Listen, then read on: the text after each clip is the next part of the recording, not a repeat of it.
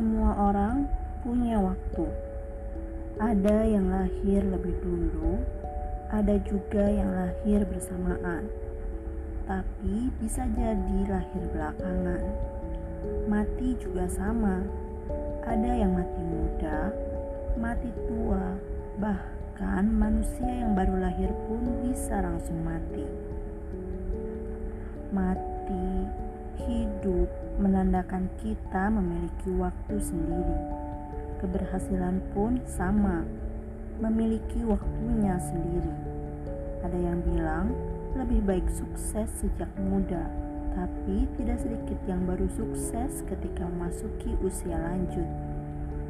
Belum sukses ketika umur 20 atau 30 bukanlah sebuah kegagalan.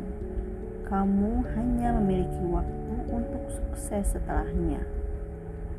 Membandingkan waktumu dengan orang lain belum tentu perkara mudah, karena akan terselip rasa iri, gelisah, atau mungkin besar kepala.